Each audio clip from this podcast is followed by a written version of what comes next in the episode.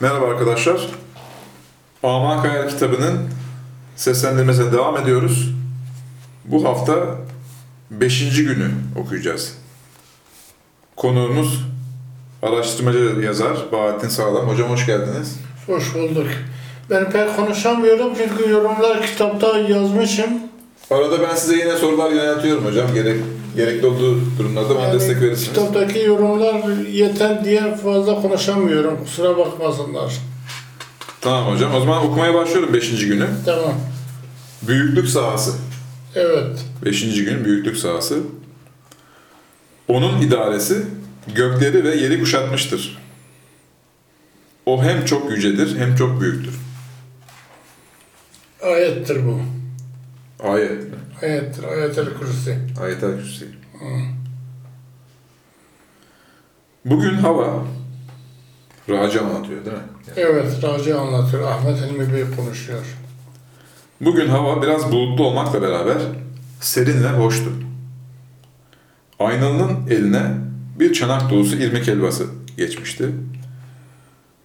Erkenden kulübemin önüne uzandım. Her zamanki gibi acayip bir uyku ve iç gözlem başladı.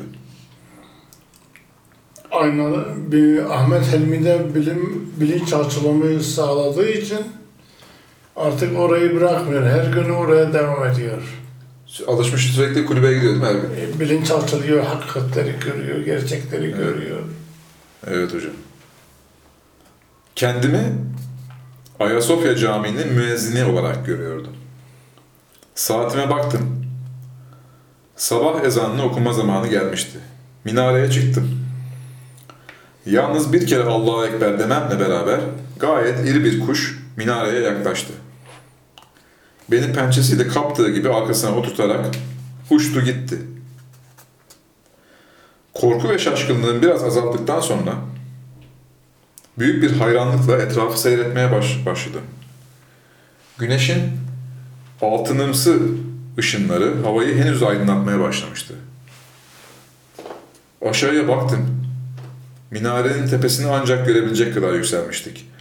Kuşun sırtı bir büyük oda kadar geniş ve düz olup insani ihtiyaçlar için gerekli olan her türlü içecek ve yiyecekler ve diğer gereçler iki tarafına yerleştirilmiş olan raf ve dolap gibi şeylere konulmuştu. Büyük bir şaşkınlıkla ''Ya Rab bu ne haldir, bu nasıl kuş, beni nereye götürüyor?'' dedim. Kuş başını çevirdi, sözlerimi işitti. Ben meşhur Simurgum. Korkma sana bir zarar gelmez. Ben türümüzün padişahıyım. Arkamda zahire yüklü 50 tane simurg daha var. Hiçbir şeye ihtiyacın olmaz dedi. Tam bir ümitsizlikle peki beni nereye götürüyorsun niye kaptın dedim. Hatırını kıramayacağım birinden emir aldım. Sana varoluş alanını seyrettireceğim dedi. Artık çaresiz kaderimize razı olmak lazım geldi. Zaten Simurg'un sofa gibi geniş ve pamuk gibi tüylerle kaplı sırtı gayet rahat olduğu gibi düşmek korkusu da yoktu. Biraz obur olduğumdan sağ taraftaki yiyecek dolaplarına el attım. Gayet nefis İngiliz bisküvilerinden biraz aldım yedim. Biraz da su içtim sonra sigaramı yaktım. Canım kahve istedi. Meğer Simurg'da zihin okuma özelliği de varmış. O zaman sigara, sigaranın zararları bilinmediği için herkes sigara içiyor. Öyle değil mi? O tarihlerde. Dolaplarda kahve ve çay gibi her şey vardır. İspirtoluk da var. Kahveni pişir dedi. Şaşkınlıkla beraber kahvemi de içtim. Müthiş bir süratle yükseliyorduk. Simurg, son dolapta büyük bir şişe var. Ondan bir kadeh iç. Yanındaki küçük şişeden gözlerine sürme sür. Zira atmosferi yakında terk edeceğiz dedi. Emirlerini yerine getirdim.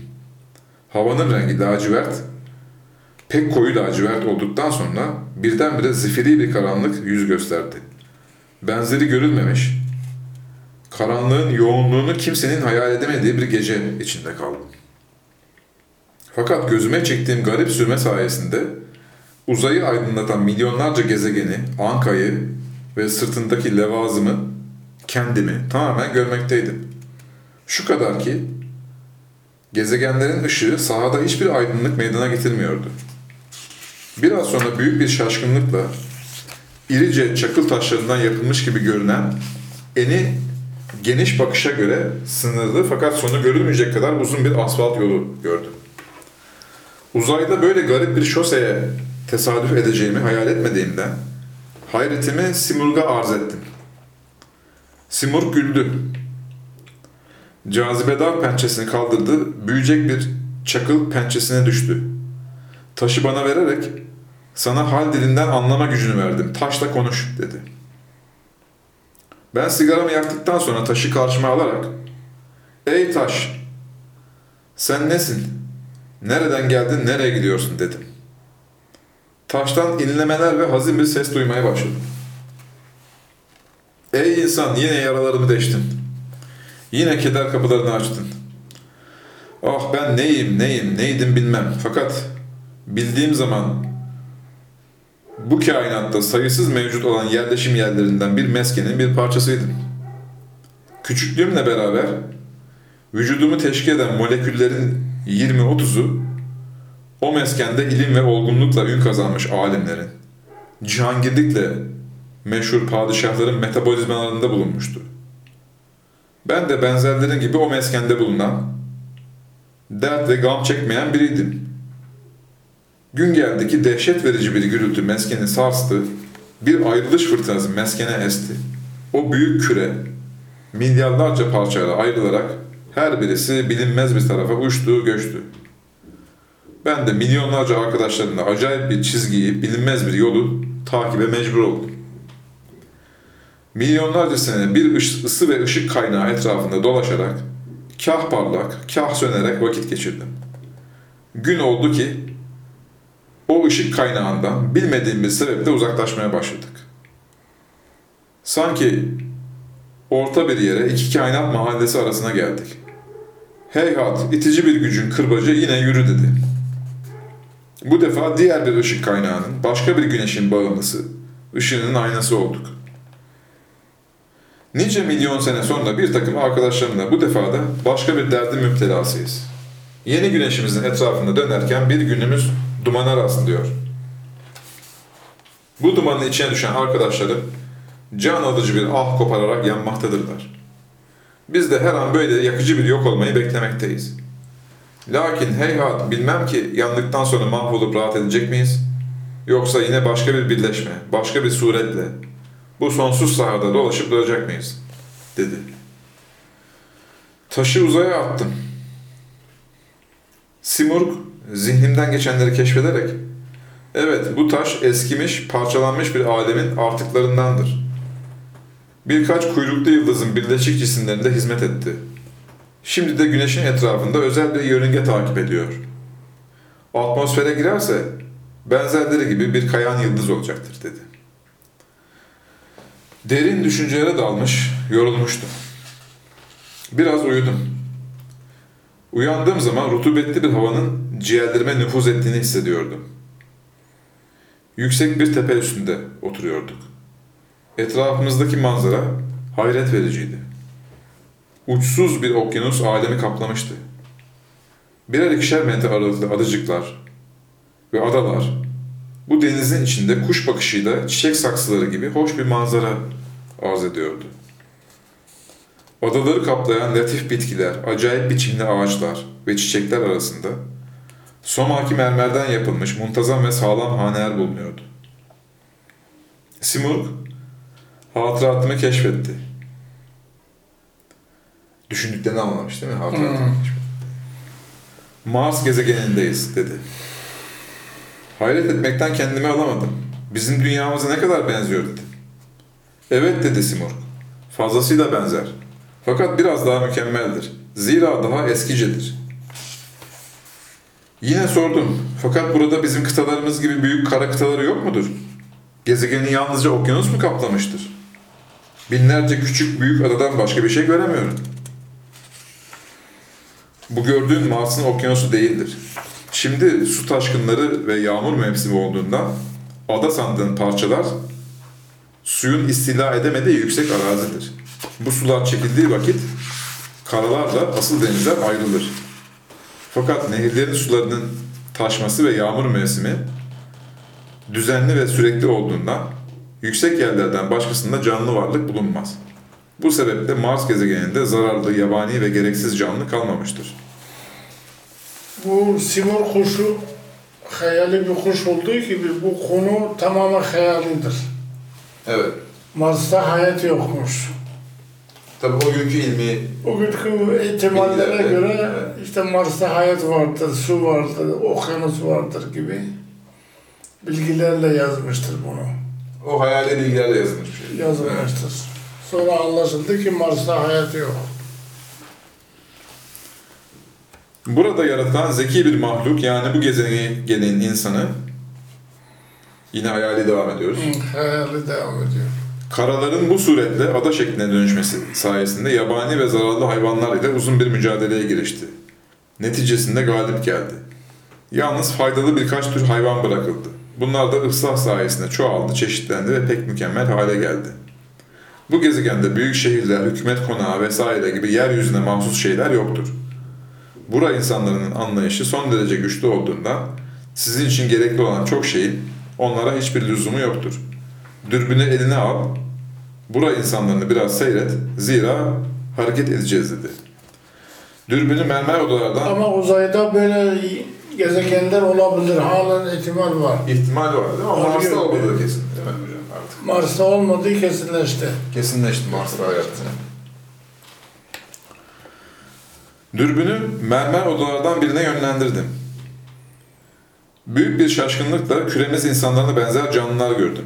Şu kadar ki bunlar bizden daha fazla sayıda organlara sahiptiler. Şaşkınlığımı Simurg'a söyledim.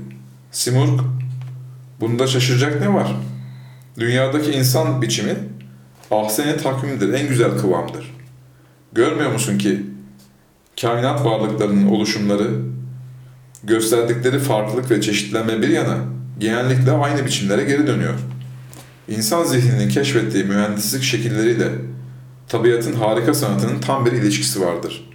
İşte bu mü- münasebettir ki insanın kainatın özü olduğuna ve gerçek sanatkar olan Allah ile somut ve soyut bağına en büyük delil teşkil eder. Bundan sonra yine uçsuz bucaksız sahada uçuşa başladık. Yüzlerce, binlerce küçük gezegenlere, birçok kuyruklu yıldızlara, asfalt yolları oluşturan sayısız yıkılmış alemlerin kalıntılarına rastladık. Bu ihtimaller var değil mi hocam yani şeyde? Asfalt yolu yok uzayda. Asfalt yolu değil de e, yaşam anlamında yani uzayda. Uzayda yani kainatta sırf bizim gezegenimizde ihtimal üzere konuşsak 10 bin tane dünyamız gibi bir dünya olması lazım. İhtimaller üzerine konuşuyoruz. Ama işte en yakın güneş bizden 4000 ışık sene 4000 ışık yılı. 4000 ışık yılı. Ee, Gezegenimizin bir ucundan öbür ucuna 100 bin yılda ışık gidiyor. Mesafeler çok büyük olduğu için biz bilemiyoruz. Yani bugünkü bilimsel imkanlarla onu görebilecek durumda değiliz. bi- Bilemedik henüz. Bir gün Himalaya dağlarına tepe dedirtecek kadar büyük ve yüksek dağlı, garip bitkilerle kaplı sıcak bir gezegene ulaştık. Simurg, burası Jüpiter'dir dedi. Jüpiter'deki hayvanların iriliği ve şeklen acayipliği, yerin ikinci devir fosillerine benzer fakat daha büyük bir ölçekteydi. Burada durmadık. Nihayet bir yere doğru hareket ettik ki burası güneş sahasının sonuydu. Zira Güneşin çekim ve itme gücü bizim idrakimize sığmayan kainatın genel dengesi içinde tükeniyor. Bundan sonra tek ve çifte güneşli birçok güneş sistemleri, binlerce yerleşim alanları olmuş dünyaları seyrettik. Bunların oluşum ve canlı şekilleri birbirine benziyordu. Temel elementler aynıydı. Usanç geldi. Simurg'a arzu hal ettim. Seyahate çıkalı bir seneye yaklaştı. Bilmem ki alemlerin son ucuna yaklaştık mı dedim. Güldü. Hey çocuk. Alimlerimizin keşfettiği binlerce alemden henüz bir tanesinin milyonda bir kısmını bile seyretmedik dedi. Heyhat, süratle... Bu doğru. Bu doğru. İşte Evet. o kadar çok galaksi var yani. Evet. Kainatta o kadar çok galaksi Bilim artık var. bunu keşfetti. Biz henüz bir galaksinin bir ucundayız da daha. Evet. Süratle milyonlarca sene dönüp dolaşsak da yine ancak kainatın bir mahallesini gezebilmiş sayılırız diye ilave etti. O derece Büyük Büyük. kainat. Ya Rab, Ya Rab bu nedir? Bu sonsuz genişlik ve büyüklük bilgisi nedir dedim. Buna kafı azamet, somut büyüklük zirvesi derler. Sonsuzdur dedi. Sustum. Nihayet bir gün Simurg dedi ki, Üçüncü dolaptaki şişeden biraz iç ve bütün cesaret ve gücünü topla. Korkma zira hiçbir insanın görmediği bir manzara göreceksin. Şu karşımızdaki gittikçe büyüyen güneşi görüyor musun? Bu güneş sizin güneşinizden binlerce kere büyüktür. Onu yakından seyredeceksin dedi. Ve süratle uçmaya başladı. Dolaptan şişeyi çıkardım. Sudan biraz içtim. Saygı ve titremeyle gittikçe büyümekte olan güneşe doğru baktım. Güneş başlangıçta büyük bir tarla gibi görünüyordu. Nihayet ufku kapladı. Karşımda her türlü fikir ve hayalin üstünde bir ateş deryası vardı. Biz henüz güneş topundan hayli uzak ve nur gibi havanın dahilinde bulunduğumuzda yüzeyinde ateş dalgaları dağlar gibi görünmekteydi. Fakat güneşin yüzeyine yaklaştıkça tutuşan dalgaların büyüklüğü insanın dayanma gücünün üstüne çıkmaya başladı. Simurg dedi ki, merkezdeki patlamaların oluşturduğu müthiş gürültünün derecesini tasavvur ve hayal etmeye güç yetiremezsin. Kürenizdeki gök gürültülerini milyon kere büyütürsek, bunlar hakkında göreceli bir düşünce elde etmiş olursun. Simurg'a artık dönmek istediğimi bildirmeye karar verdim. Zira her biri yüzlerce kilometre yüksekliğindeki dalgaların birbirini takip etmesi, insanın dayanma gücünün ötesinde cehennemi bir görüntü teşkil ediyordu. O aralık sanki o ateş kaynağı, o gök cehennemi titredi. Yüzeyindeki lav dalgaları birbiriyle çarpışarak bir an için yüksek, zirvesi görünmez ateş dağları teşkil etti. Güneşin yüzeyi çatladı, yarıldı. Ortaya çıkan yer küre kadar büyük bir yırtıktan binlerce kilometre yüksekliğinde yalınlar çıktı.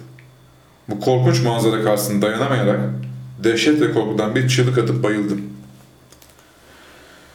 Gözümü açtığım vakit kendimi kavuklu zatın mezar üzerinden yuvarlanmış yerde yatar gördüm. Aynalı kahve pişiriyordu. Yanına gittim. Ciddi bir çehreyle öz bir olduktan sonra pire de bir, fil de bir. Onun için bilgeler simur gibi sonsuz sahada boşuna kanat çırpmazlar. Boş şey bunlar. Bu vicdanı sarsan büyüklük, bu uçsuz bucaksız uzay denizi, yüce sonsuzluğun bir zerresini bile doldurmaz. Hele kahveni iç. Önemli olan varlığı anlamaktır. Uzayı anlamak kolay değil. Evet. Uzay çok büyük. Ama varlığı anladığın zaman varlığın elim kudret iradeden oluştuğunu yani enerji, bilim ve yazılımdan oluşunu bildikten sonra burada da kainatın en 13 milyar ışık yılı uzaktaki kainatta da aynı sistemin işlediğini bilirsin. Pire de bir, fil de bir derken buna vurgu yapmış. kastediyor. Aynalının muhterem ellerini insanlarda nadir görülen son derece samimi bir saygıyla öptü.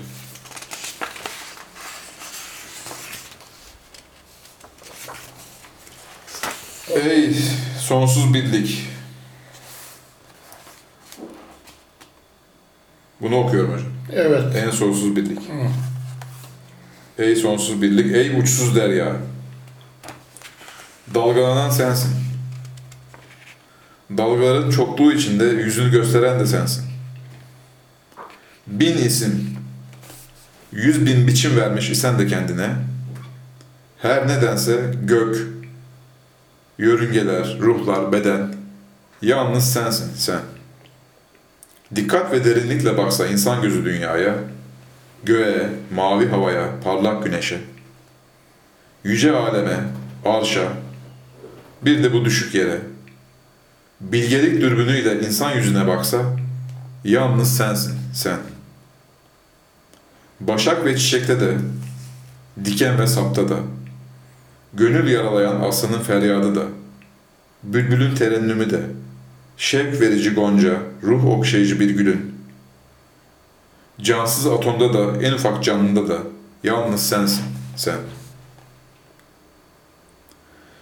Bütün duygularımda, kalp, akıl ve vicdanımda, aşkın gücüyle kendimden geçip sarhoş olduğumda, dertli ve yardan uzak kaldığım zamanlarda, hasret ve ayrılışla yanan bir karar canımda, yalnız sensin sen. Sevgilisine kavuşmuş ay yüzlü kalbim titrerken, genç bir hayatı kalbime sığdırırken, ak gerdana bayılıp başı dönmüş iken, yücelik yörüngesinde ruhum hayran iken, yalnız sensin sen. Çok güzel. Kim yazmış hocam bunu? Ahmet Helmi'nin Ahmet İlmi kendisi mi yazmış? kendisi yazmış. Güzel. Hocam 5. gün burada bitti. 5. günün açıklamalarına Buyurun. Buyurun kısa bir açıklamamız var. Anahtar hükmünden yani 5. günün olaylarını özetleyecek kısa bir açıklama. Bu 5. gündeki bilgiler son derece açık ve nettir. Çünkü konu azamettir. Azamet ise maddi evrenin büyüklüğü demektir. Manevi büyüklüğe ise kibriya ve ulviyet denilir. Ki alt başlıkta Allah hem azim hem de alidir mealindeki ayet zikredilmiştir. Helva sembolü maddi ve azametli yolculukların belirli enerji ve hazırlıklar gerektirdiğine işarettir. Burada dikkat etmemiz gereken diğer anahtar sözcükler şunlardır. 1. İnsanoğlu barınağı olan dünyayı ve dünya içindeki Ayasofya Camisi gibi eserleri gözünde çok büyütür. Onları daima çok büyük yapı ve varlıklar olarak görür. Öyle ki bu büyüklükten manevi ulviyet ve yücelik ezanlarını okur. Fakat dünyamız azametli evrende bir kum tanesi gibidir. İki, simur kuşu başta yer küresi ve sonra insanın sonsuz derecede uçabilen 30 küsur duyguları ve büyük uzay araçları manasına gelir. Kelime olarak 3 veya 30 kuş demektir. Ne, ne anlamda bu? Ee, Farsça. neden söylemiş hocam? Farsça bir mi? Simurg. Simur. Murg kuş demek, si 30 demek. Hmm. Kelime olarak 3 veya 30 kuş demektir. Kuş açılımın, seyahatin ve manevi duyguların sembolüdür. İnsan sırtı cennet gibi olan ve dünya denilen bu kuşa binbir yemek, içecek ve ilaçlarla beraber binmiş.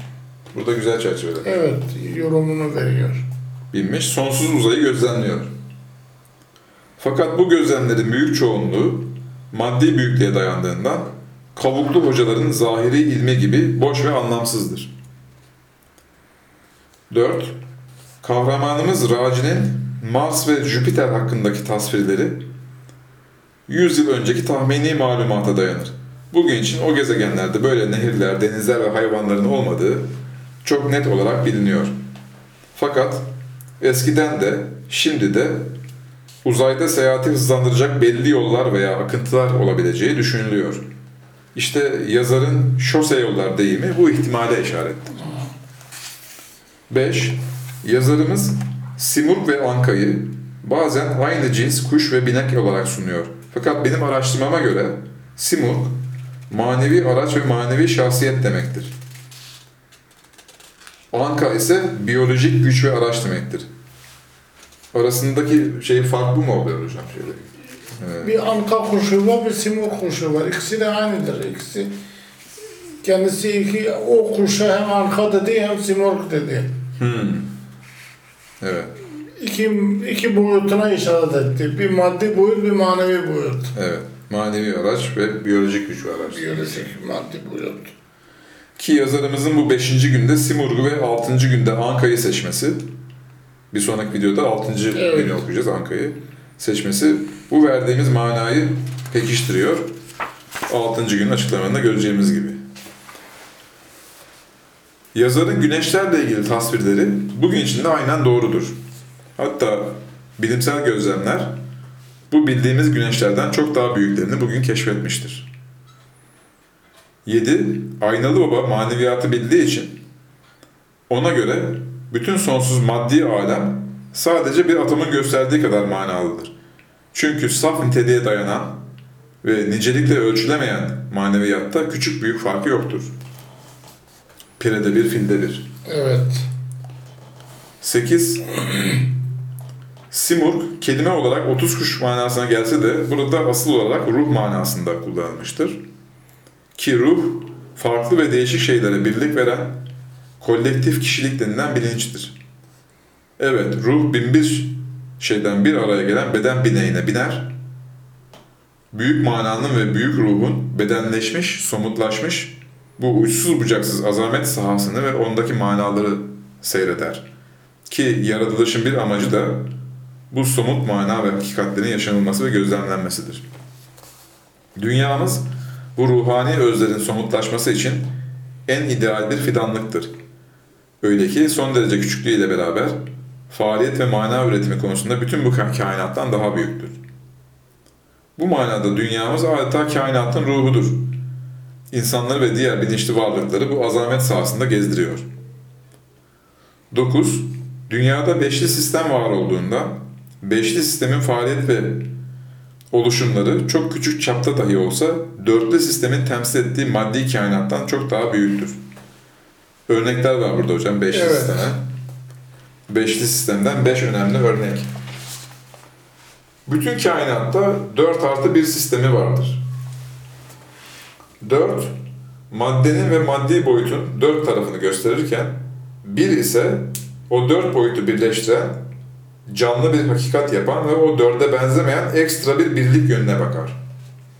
Mesela toprak, hava, su, ateş dört ediyor. Artı nur, Işık. ışık beş Beş. ediyor. Dört artı bir. Işık bunları değerlendirmeye sebep oluyor. Hmm. Beşinci boyuttur. Ekstra bir birlik yönü. Ekstra bir birlik yönü. Mesela namaz. Toprağa Bir sembol, sembol. sembolize ediyor. Hac ateş, Evet. zekat su, Evet, temizliyor malı. oruç hava, O da hava iyi bir şeydir yani. Havayı temsil eder oruç. artı kelime-i şehadet. Evet. Kelime-i şehadet dördünü birleştiriyor. Artı ışık gibi oluyor.